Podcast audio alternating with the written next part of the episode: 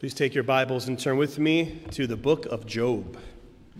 Job, chapter number one. If you find in your Bibles the book of Psalms, just go to the book directly before that.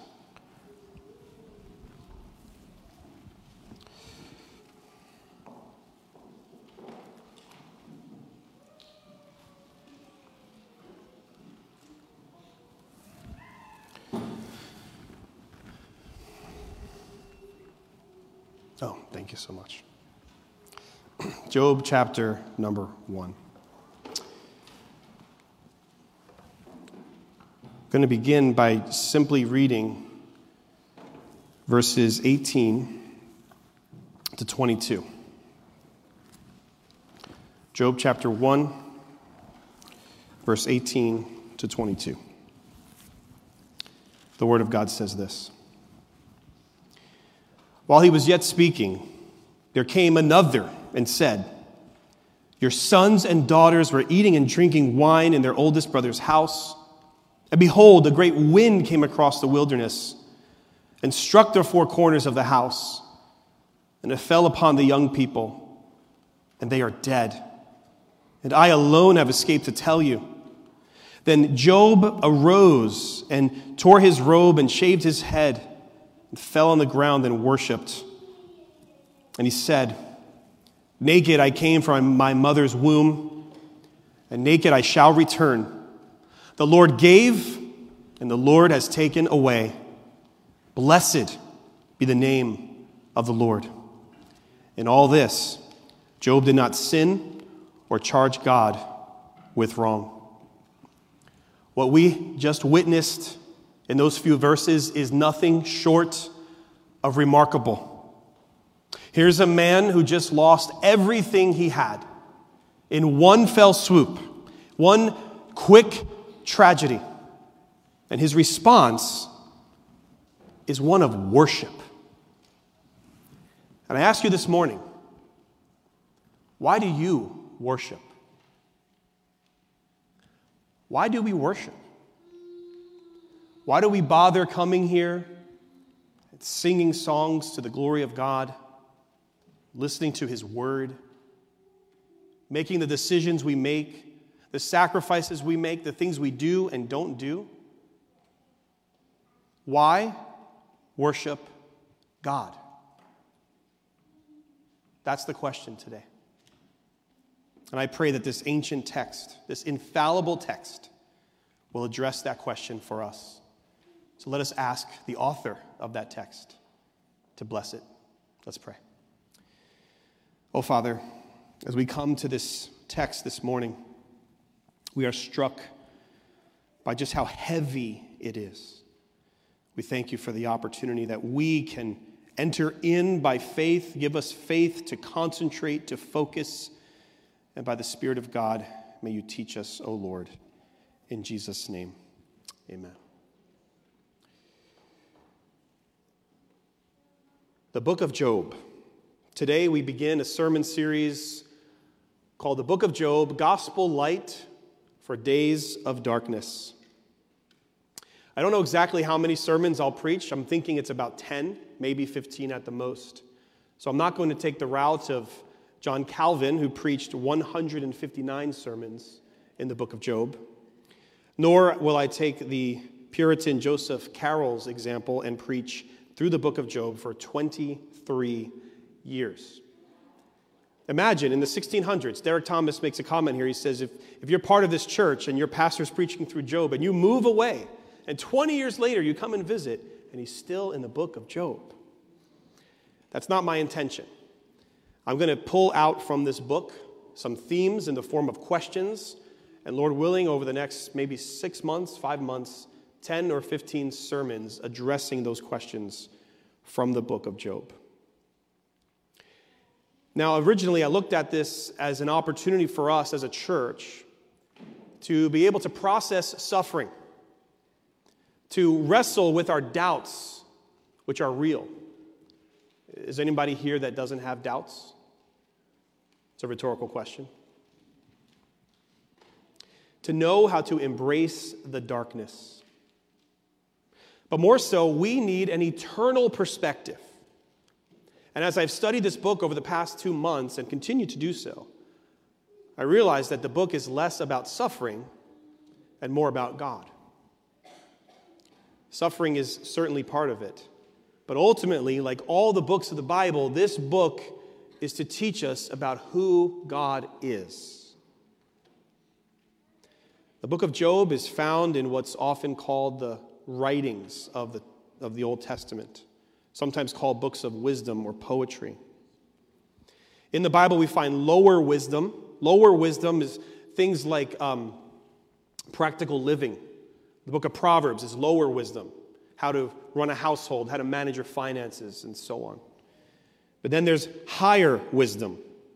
And higher wisdom deals with the ultimate issues of life. And the book of Job is about higher wisdom. Now we know that God inspired this text, but who wrote it? We don't know.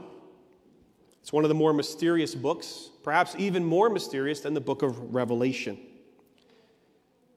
There's also debate about when it was written, and I don't want that to get us off course for the point of the book, but I'll just say I take the approach that the book of Job was written sometime in the patriarchal era, that is, during the lives of Abraham, Isaac, or Jacob.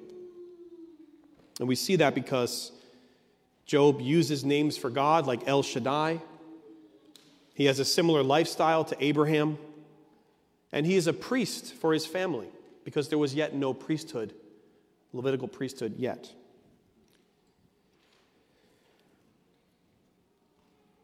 But what you find in Job, perhaps even disappointingly, that there are many questions and few answers. David Allen examined the amount of questions in the book of Job, James Bejon, sorry, and he counted 122 questions. You have questions, right? I have questions. I think we're kidding ourselves if we say that as Christians we have it all figured out. Job is a book that is very real about a man who is in such agony. He cries out and he asks all these questions of God. Brothers and sisters, it's okay to ask questions. Job asks 122 of them. And I believe that we are at a point in our church, as mature believers, that we cannot settle for just pat answers, for just little trite expressions we could put on our refrigerators or our bumper stickers. These are deep questions. And perhaps disappointingly, the book hardly answers any of them. But what the book does do is it gives us eternal truth that will give us peace even among our doubts. As one commentator said, you can't fit the answers on a postcard. So, Job will have many questions, few answers. But the book itself is considered a literary masterpiece, and I believe it is based on a true story. I'm just giving you some introductory thoughts about my approach to the book. So, one author says nothing that has survived from the ancient world achieves such sublimity of thought and expression, a combination that explains the singular influence of this work to the present day. Poets, artists, philosophers, psychologists, and playwrights are drawn to the book of Job like bees to fresh blossoms' nectar, and each one who wrestles with the book captures new insights that had previously eluded readers. One British historian called it one of the grand, grandest things ever written with pen. There is nothing written, I think, in the Bible or out of it of equal literary merit. The point being that believers and unbelievers alike look at this ancient text as an amazing work of literature, and it is. And it's clearly a work of literature.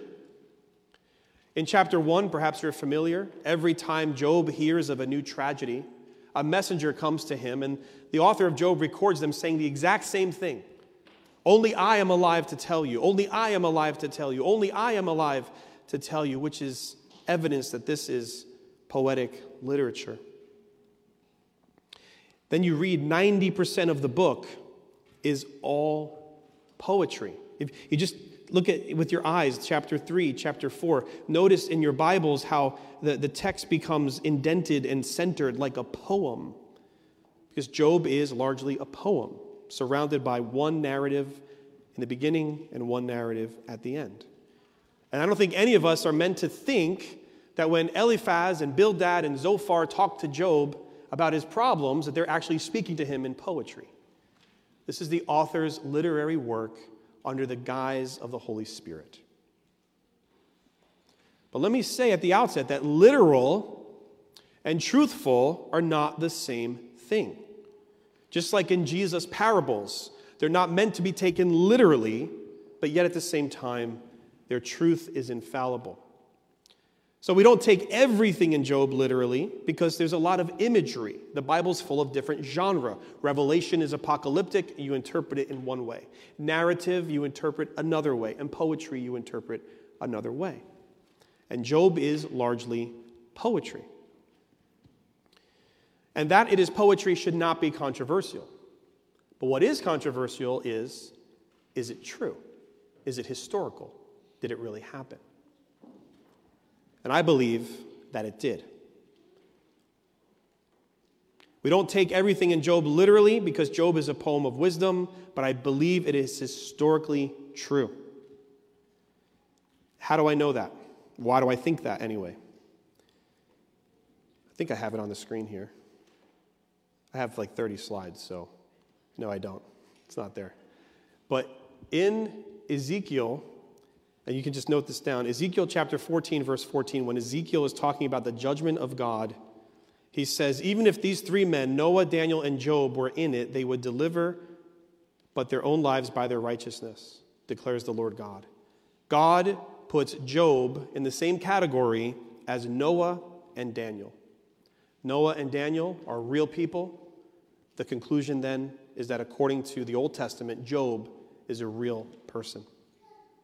And in the New Testament, James chapter 5, verse 11, this is James writing to New Testament believers, and he says, Behold, we consider those blessed who remain steadfast. You have heard of the steadfastness of Job, and you have seen the purpose of the Lord, how the Lord is compassionate and merciful. So the prophet Ezekiel in the Old Testament pulls in Job as a witness, as a real person, the Apostle James in the New Testament pulls Job in as a witness, as a real person. And I believe that Job is a real person who suffered these real tragedies. The story is written in poetic form, but the events are true. And why is that important? Why does it matter? Well, I think it matters because then we can't just dismiss this story and say this is just a fable meant to teach us something and this can never happen. Because what happened to Job happens. The righteous do suffer. People do suffer insurmountable tragedies, unexplainable tragedies. And if we reduce Job just to a, a fairy tale, it's easy for us to say, this could never happen to me. So I believe it happened. But one more thing about this series is I want to offer to you over the next several months a Christian perspective on the book of Job. You see, we have such a blessing as New Testament believers, having our eyes opened by the gospel to see Christ in the Old Testament. Jesus said, You search the scriptures, they testify of me. Uh, the Old Testament is said to be the seed form, the New Testament is the full blossom. So, you and I, who've been saved by grace through faith in the Lord Jesus Christ, can look at the book of Job and rejoice that what Job did not have, what Job only was able to see dimly in the darkness, we have the fullness of truth in the Lord Jesus Christ. And there's so many questions in this book that ultimately find their fulfillment in Christ. And when I was preparing this, part of me was thinking, well, I'll save that for the end. You know, when I get to the 12th sermon, then I'll show how Christ fits what Job was longing for, but I realized we need the gospel every week. And so I hope that even in today's sermon, there's some, some light of the gospel that would break through the darkness of this text that you can take home with you and rejoice as a Christian reading this ancient Old Testament text. And so that brings me to the question for today, which is why worship God? And that's what Job did, right? We saw that in the beginning. He just learned that he lost all of his children, and we'll see in a moment, this is after learning he lost much more, and his response. It's kind of puzzling, right? He mourns and then he worships. More than suffering, more than Job himself, more than Satan, more than the three friends, the book of Job is about God. And what we believe about God and what this book is telling us about God is the foundation for everything else. And so I hope I could communicate this to you because this will undergird so much of what we're going to talk about as we move along in this book. Job is meant to settle the score between two competing positions. One position says Job is sincere in his worship. He's worshiping God without any strings attached. He's worshiping God for who he is despite any of his circumstances. And the second position, the one that Satan brings up, is that Job is only worshiping God because God was good to him. And if you take away all those material blessings, Job will stop. Now, we've already saw the end of this chapter. And Job was given this uh, awful tragedy. Things were taken away from him, and yet he worshiped. And so I ask you, as I ask myself, is our worship sincere? Is our worship true when we sang only a holy God? You believe that? Is Christ the sure and steady anchor? Are we worshiping without strings attached? Are we, are we on the precipice of saying, Lord, if you take one more thing away from me, I'm leaving the faith? And please understand, when I say worship, I don't mean merely singing on Sunday. Worship is a way of life. There are choices we make about our time, our finances, the places we go, the things we watch, the things we say. And if we do those things under the submission of the Lord Jesus Christ, different than the world, that's an act of worship. And I'm asking you this morning is it worth it? Because you know there are people in your life who have probably said to you, You're wasting your time. But there's something about God that Job is teaching us in chapter 1 that is in and of himself worthy of worship despite material blessings. So let's take a look at it then. Job, chapter 1. The story of Job. This is part 1. I've entitled this The Most Righteous Man suffers the greatest losses. And that's important right there because I think the reason why Job is singled out, well, we know the reason why Job is singled out. God singles him out. Why? Because he's the most righteous man. And then he will suffer the most tragic losses. Do you see the extremes there?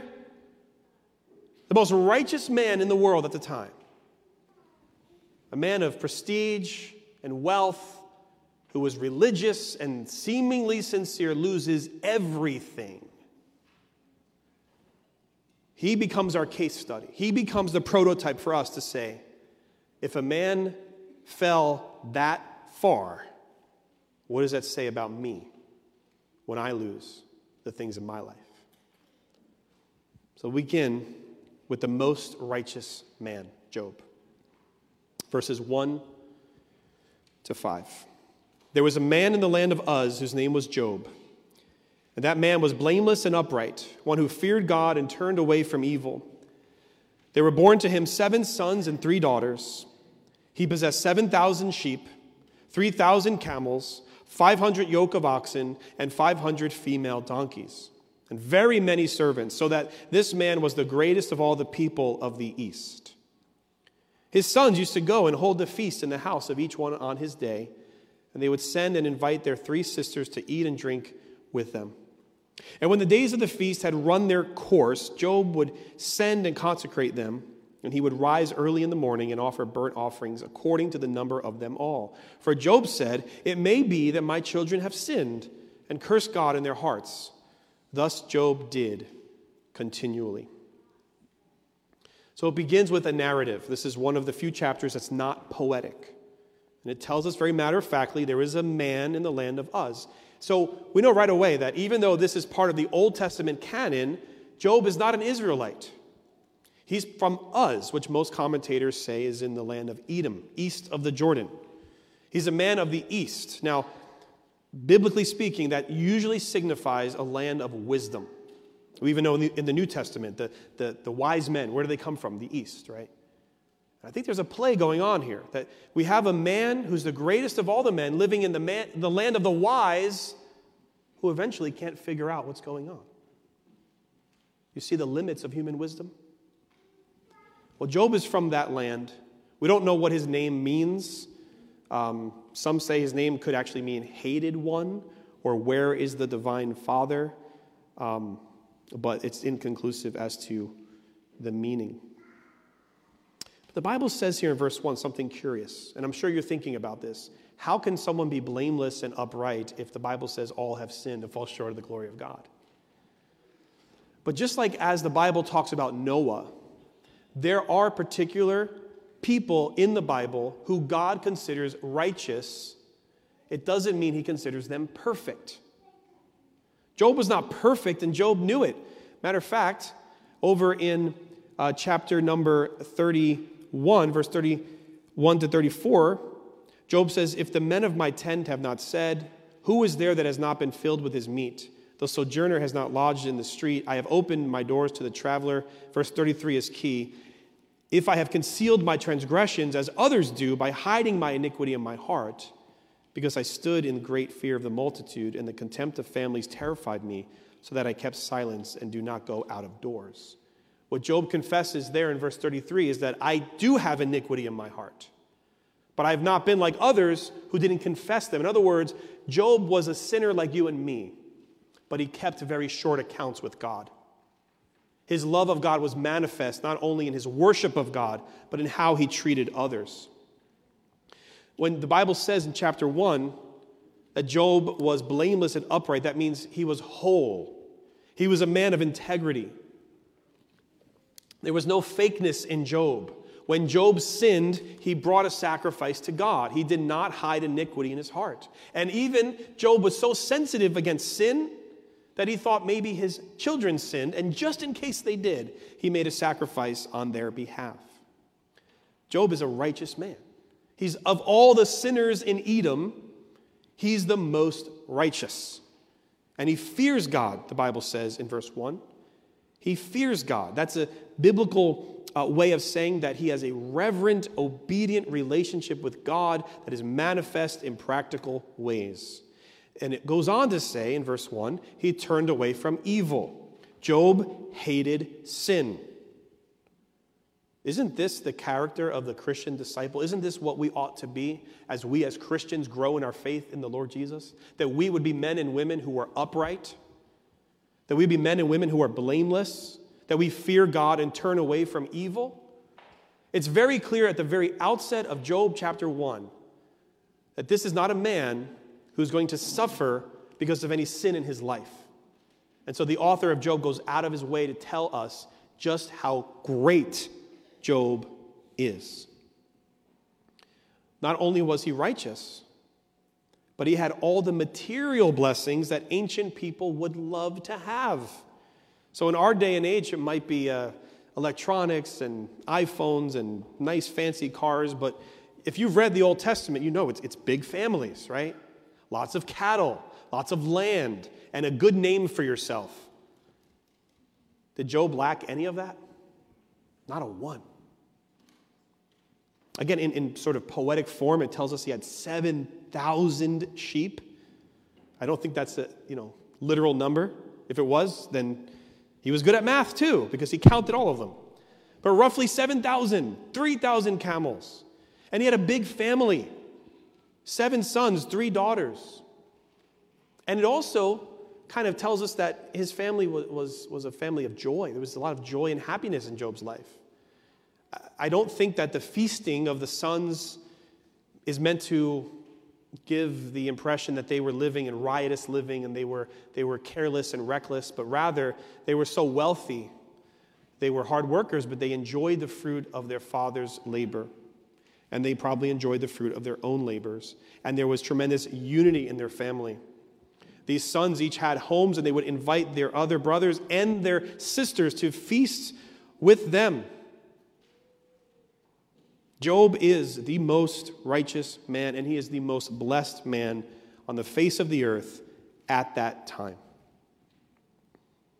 And chapter 1, verse 5 ends with Thus Job did continually to remind us that this is not something Job did once in a while. This was his regular way of living worship to God and a blessed life.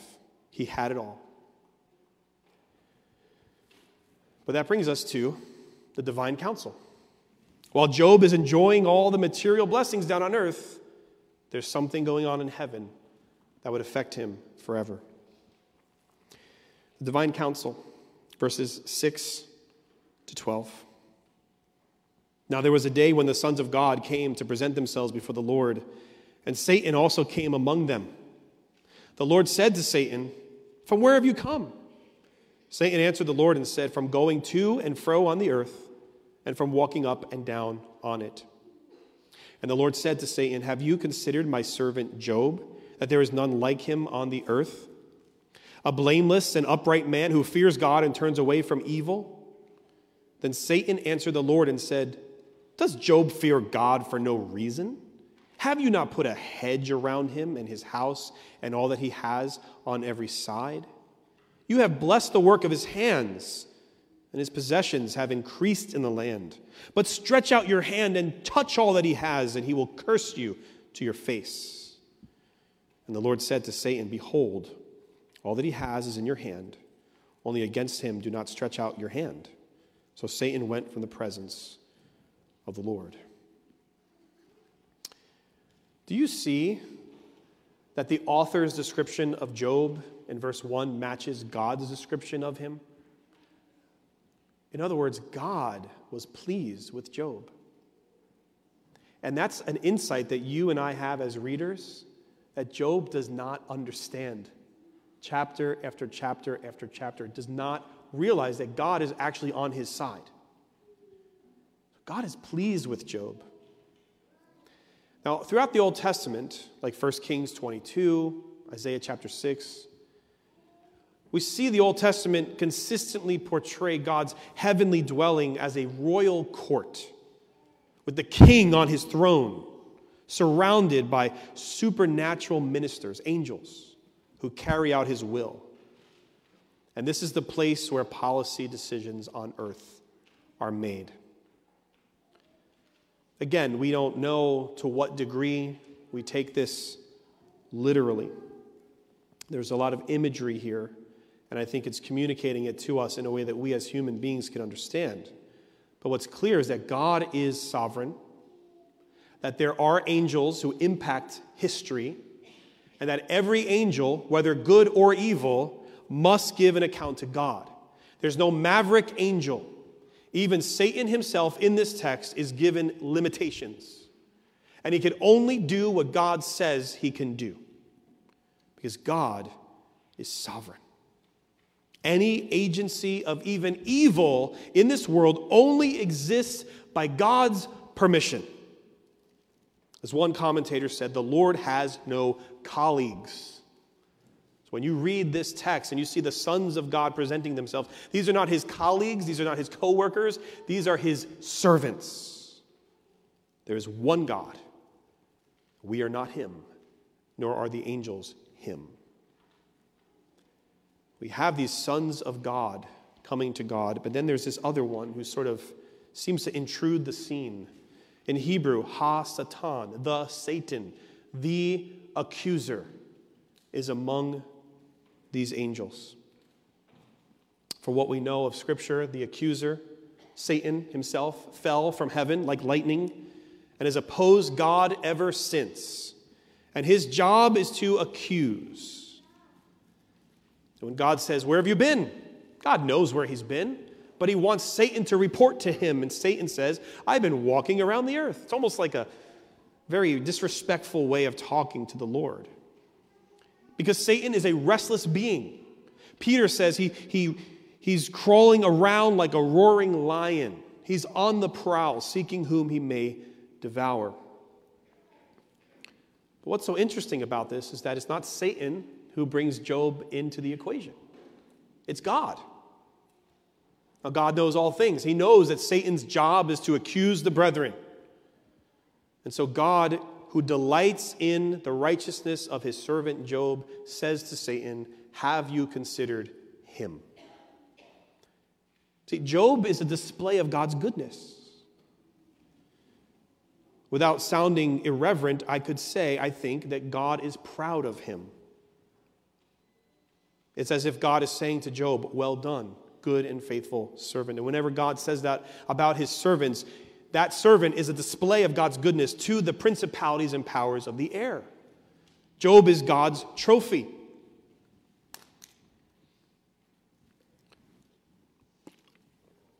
But of course, Satan is not convinced, is he? He thinks the only reason that Job worships God is because God's put a hedge of protection and given him all these material things. That is, that Job does not have a disinterested righteousness, he has a righteousness with strings attached. And so he says to God, Yeah, he seems like a good guy, but you start taking away things from him, you stretch out your hand, you judge him, you curse him, he will curse you. Now, God knows this is not true about his servant because God has insight that Satan does not. And I think we need to be reminded of this that God knows our hearts, but Satan does not. Satan doesn't know your heart. I think sometimes we give Satan a lot of credit for sins that we need to take responsibility for. The devil made me do it. But nonetheless, Satan is still much more powerful than we are. And he can tempt us, and he can influence us, and he can put obstacles in our way. But he doesn't know the end from the beginning or the beginning from the end or what's in the heart. Only God does. So, with utter confidence, our sovereign God can say to Satan, Oh, yeah? Try me. Try him. See what happens. The accuser's thesis is clear. If worship of God is predicated upon our material blessings, then take away material blessings and worship goes away. If not, or if so, we are not worshiping God for God. And again, I ask you this morning do you worship God for God? Why worship God? So, under the authority and permission of God, Satan is allowed to take things away from Job the greatest losses. Verse 13 to 19. Listen to what the Word of God says. Now, there was a day when his sons and daughters were eating and drinking wine in their oldest brother's house. And there came a messenger to Job and said, The oxen were plowing, and the donkeys feeding beside them. And the Sabeans fell upon them and took them and struck down the servants with the edge of the sword. And I alone have escaped to tell you.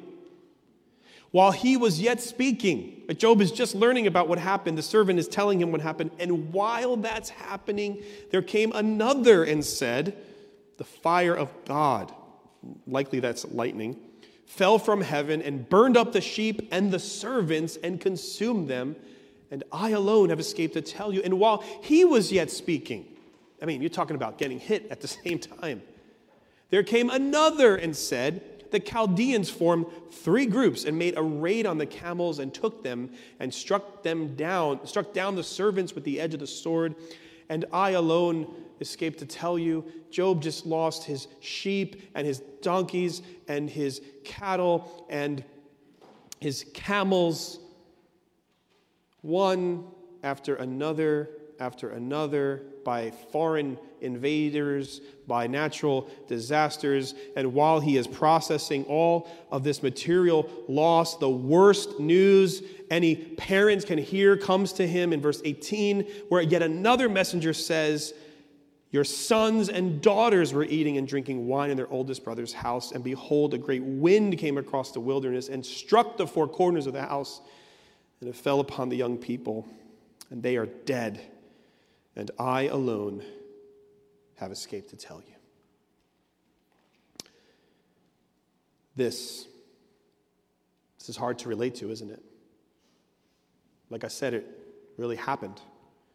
And it's a case study of the most extremes the most extremely righteous man, the most extremely blessed man, the most extreme form of suffering, the greatest losses.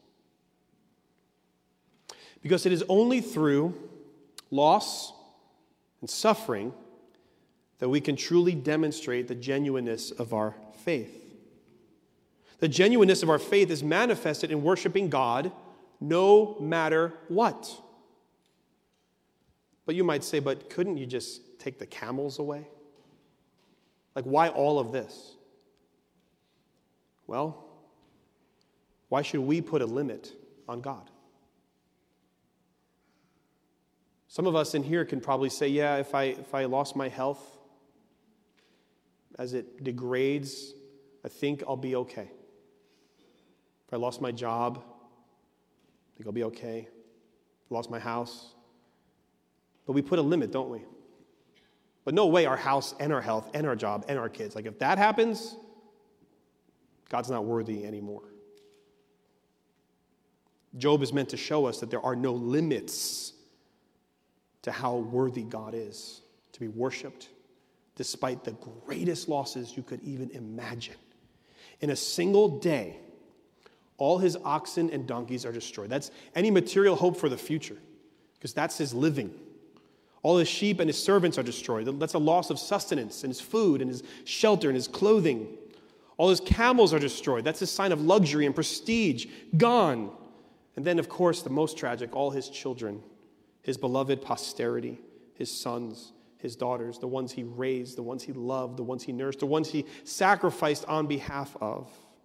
From every angle, the Sabeans, the Chaldeans, fire from heaven, wind from heaven, natural disasters, acts of God, every angle imaginable, Job suffers loss. And someone suggested that because the elder brother, who would be the, um, that's verse 13 tells us that during the feast of the elder brother, he would be the first in the cycle, first day, the day where Job most likely made sacrifices.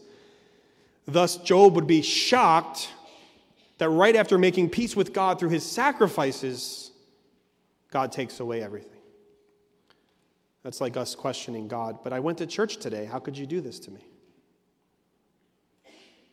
Do you, do you see the severity of Job's loss here? But then we come back to this his response. This is what baffles our minds. Verse 20 to 22. Then Job arose and tore his robe and shaved his head and fell on the ground and worshiped. Now, the tearing of the robes, very common in the Old Testament, shaving of the head, the falling to the ground, this, this is all signs of mourning. So when I say that Job worshiped, I don't mean to imply that there were no tears, that Job is a stoic and he just looks around and he says, Oh, well. Blessed be your name. So, can I tell you this, brothers and sisters? It's okay to cry. It's okay to mourn. The Bible tells us there's a time to grieve, a time to mourn. Even in Thessalonians, Paul says, We grieve, but not like those who have no hope. Too many times we think it's an either or but it's a both and. You are a human being, you have emotions. When you suffer loss, you can mourn, and God is with you in your mourning. It's okay to cry. It's okay to grieve. It's okay to doubt. It's okay to question. It's okay to wonder. Just read the Psalms. My God, why have you forsaken me? It's all throughout the scriptures. You're not less of a Christian because you cry. Why do we say, sorry, I'm crying to each other? Jesus wept. Jesus wept. Every kid's favorite Sunday school memory verse, right? Jesus wept. But it tells us that he understands the human condition, and the human condition involves mourning and crying. It's okay to cry, it's okay to mourn. But your mourning and your grieving and your crying does not mean you cannot also worship. Because even in your grief, God is still God. God is still good, even when you don't see it. And so Job in verse 20 cries, he mourns, but then he worships. And he says, Naked I came from my mother's womb, naked I shall return. He understands he came to this world with nothing and he's going to leave with nothing. The Lord gave and the Lord has taken away. Blessed be the name of the Lord. In all this, Job did not sin or charge God with wrong. Amazing. Worship makes a liar out of the accuser. The accuser said, Do this to him, let me do this to him, and he will curse you. And all these things happened that many of us would probably admit, if it were not for the spirit of self control, we might curse God. And Job doesn't. His faith remains intact. He demonstrates that God was right all along and Satan was wrong. So Job recognized God as transcendent and good, and despite losing everything he had, he said, Blessed be the name of the Lord. And so I ask you again why? Why do we worship God? I want to take just a few moments to take from the book of Job as a whole. the three reasons why we can still worship God in the most unimaginable loss. Number one, it's because of who God is. Because of who God is. Do you worship God because of the gifts that He gives you, or do you worship the giver of the gifts? What if God took it all away? Would you still worship? The book of Job is about God most of all.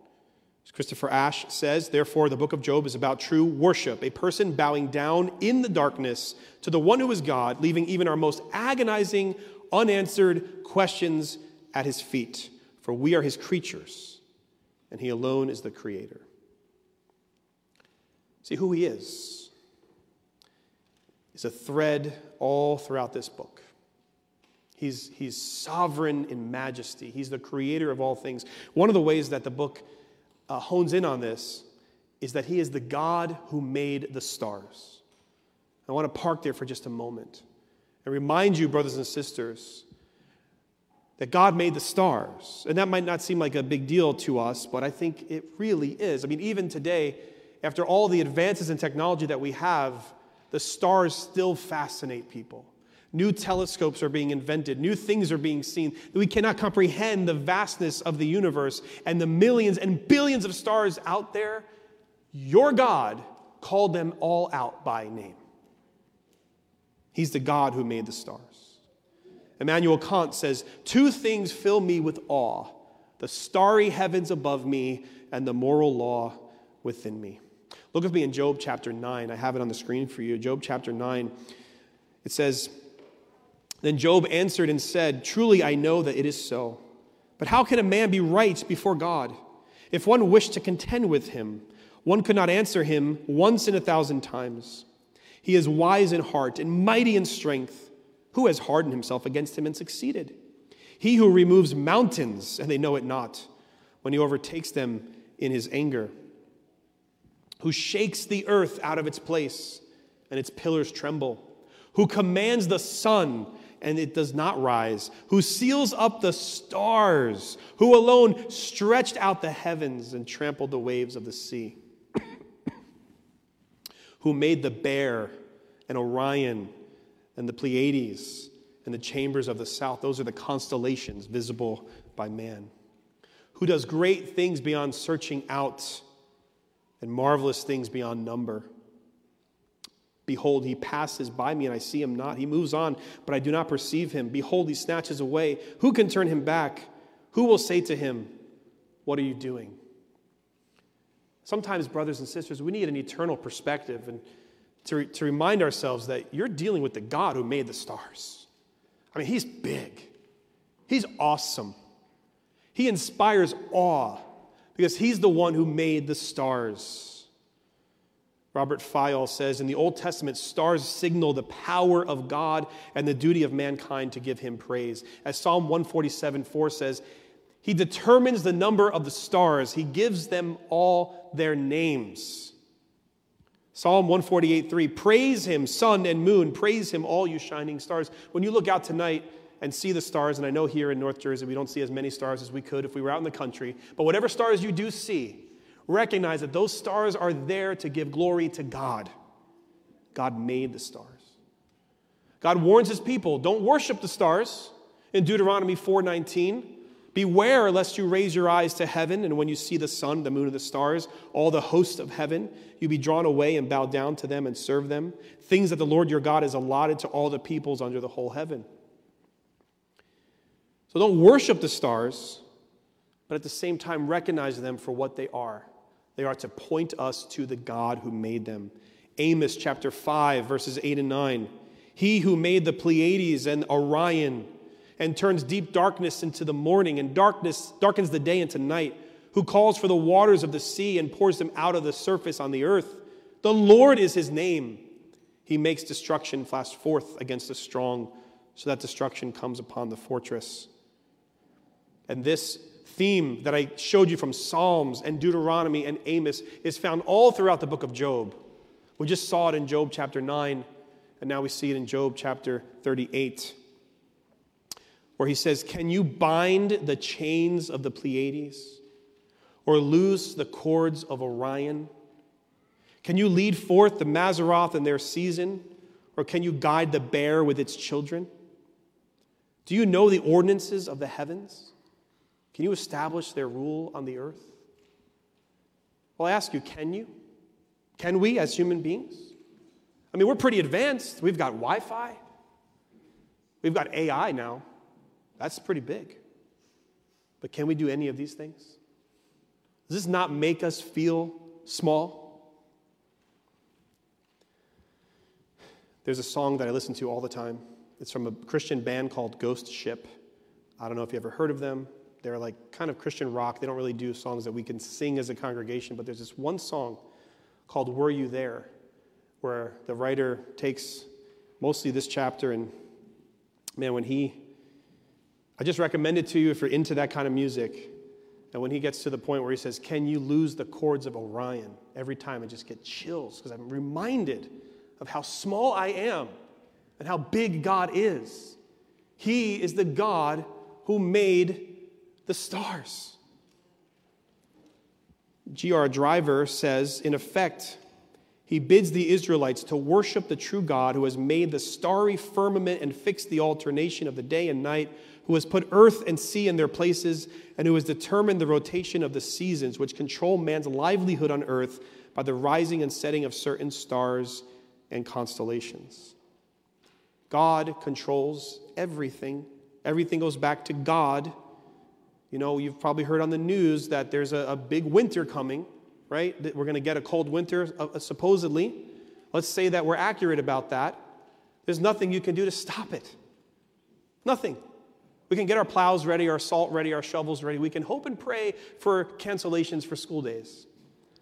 But at the end of the day, there are simply too many things in this universe that are beyond our control, but they're in control of God, the God who made the stars. This is the God presented to us in the book of Job, because Job is about God, and he's worthy of worship because of who he is. So, as we look at that, it should conjure up awe and wonder at the vastness of the universe, that which the ancients believed controlled the world and thus severely impacted their own behavior, is under the sovereign control and care of God the Creator. Why worship God? Job tells us one, because of who God is, and secondly, because who God is stays the same. I'll be brief with these next two points. But, brothers and sisters, if there's anything that Job 1 teaches us, is that what tomorrow looks like can be completely different than what today looks like. Those of you who have suffered tragedy unexpectedly, you know that. At any moment, things can change. Your riches can go away, your health can go away, your loved ones can go away, but God will stay the same. He is the God who made the stars, and He will always be the God who made the stars. The one constant thing in Job's life is God.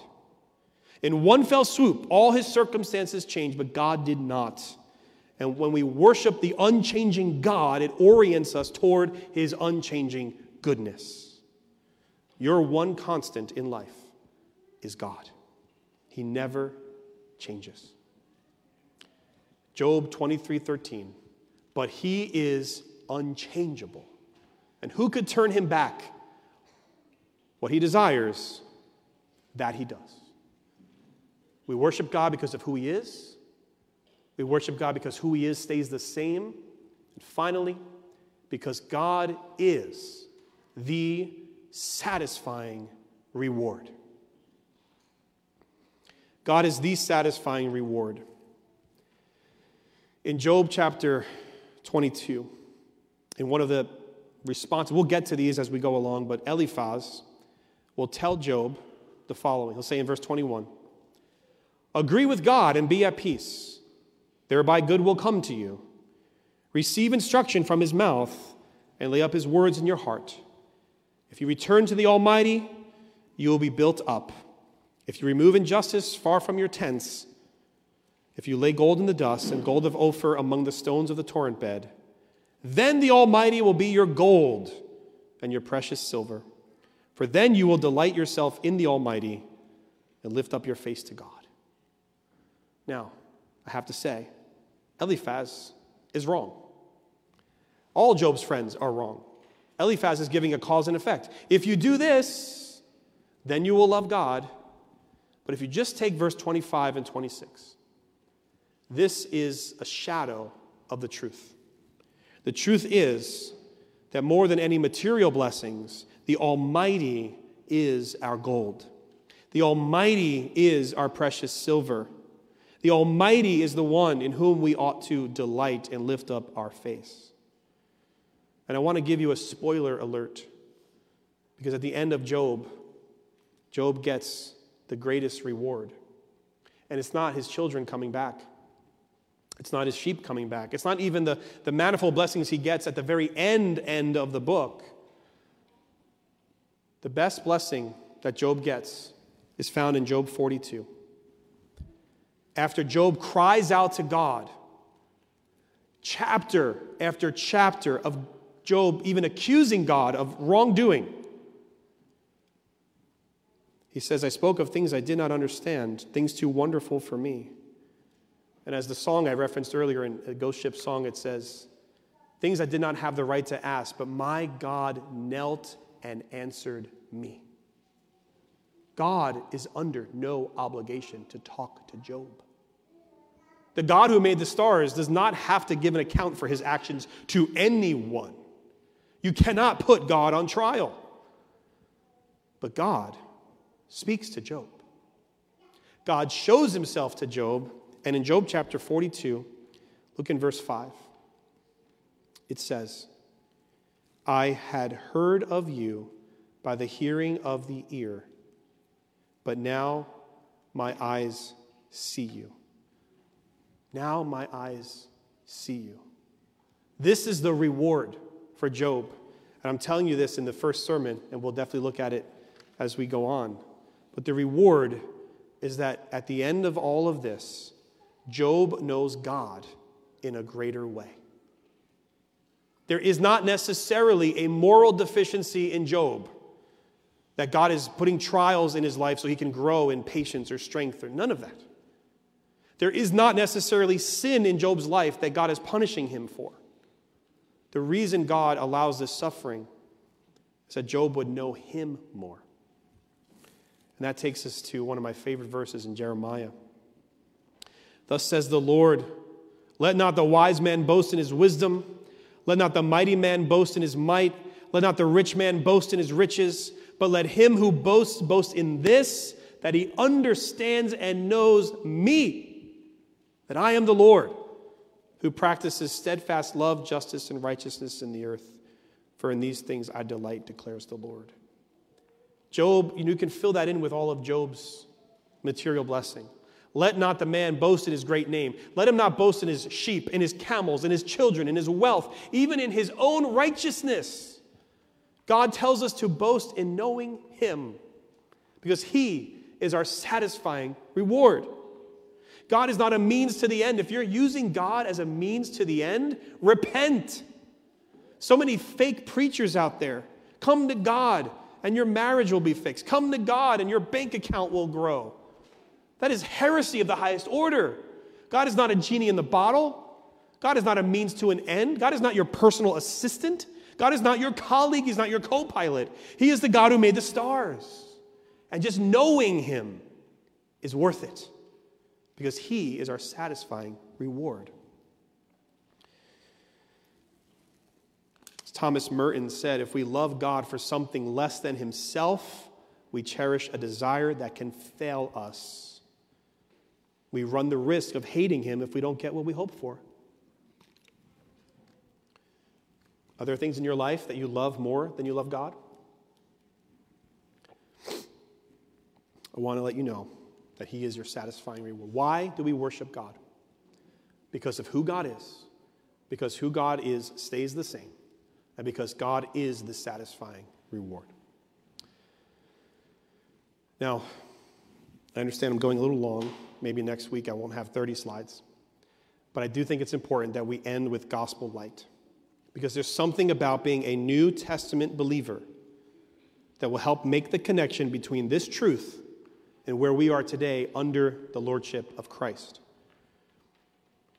Romans 12:1 tells us to present our bodies as a living sacrifice, holy and acceptable to God, which is your spiritual worship. So we are called to be worshipers, just like Job was. In the New Testament, we ought to worship God. And true worship is not just singing songs, but it's abandoning this world and self and desires to serve the living God with joy and contentment. And the only sure test by which the world will know that our worship is real versus just pretending is when we go through loss and suffering, whether our faith stays intact. Only when worship comes with a cost may we tell if it's true. Now, in the Old Covenant, the blessings that came were large harvests and expansive kingdoms and big families and great names. But here in the New Covenant, the blessings that we get are spiritual and internal and eschatological. Because we have something that Job longed to have but could not have yet. We have a mediator. We have the Lord Jesus Christ. And Paul himself said that I may know him and the power of his resurrection, may share in his sufferings, becoming like him in his death. You see, as this is the last verse, when the apostles were talking about with Jesus about him going to the Father, Jesus says something profound here that I think makes the connection between where we are as New Covenant, New Testament believers and where Job was living under the Old Testament. Jesus said in John 14, 1, Let not your hearts be troubled. Believe in God, believe also in me. In my Father's house are many rooms. If it were not so, I would have told you that I go to prepare a place for you. And if I go and prepare a place for you, I will come again and will take you to myself, that where I am, you may be also and you know the way to where I am going. Thomas said to him, Lord, we do not know where you are going. How can we know the way? Jesus said to him, I am the way and the truth and the life. No one comes to the Father except through me. If you had known me, you would have known my Father also. From now on, you do know him and have seen him. Philip said to him, Lord, show us the Father. Isn't that what Job was asking for? in his agony, saying, God, show yourself. Give me an answer. Make an account for what you're doing to me. Well, Philip says, Show us the Father. And in verse 9, Jesus said, Have I been with you so long, and you still do not know me, Philip? Whoever has seen me has seen the Father. You see, my Christian brethren, you have something that Job longed for. You have access to God through his Son, Jesus Christ. Job's story is groping in the dark, and he only arrives at the very surface of this idea that knowing God triumphs everything. But now we, as recipients of the gospel, have access to God that Job only dreamed about. Because if we have Christ, who is God, then we have God. If there's anything you get out of this, it's this. Because of your faith in Christ, you have a relationship with the God who made the stars. He has descended upon us by giving us his Son to bear our human condition, to bear our sins in his body, to die on the cross for them, to propitiate and satisfy God's wrath, and to be raised on the third day for our justification. And because of your faith in him, and thereby your union with him, you know this very God in an intimate way. And so, my dear brothers and sisters, do not place your hope in anything in this world. There's only one God who made the stars. There's only one who knows everything about you. There's only one who is good and wise and perfect in every way and worthy of our worship. And thus I say, worship God. Worship God in the storms, in the darkness worship God and keep worshiping God. And come what may, let the accuser have his best shot. And even if everything is taken away, let us come to this place in our lives where we can say, The Lord gave and the Lord has taken away. Blessed be the name of the Lord. Amen.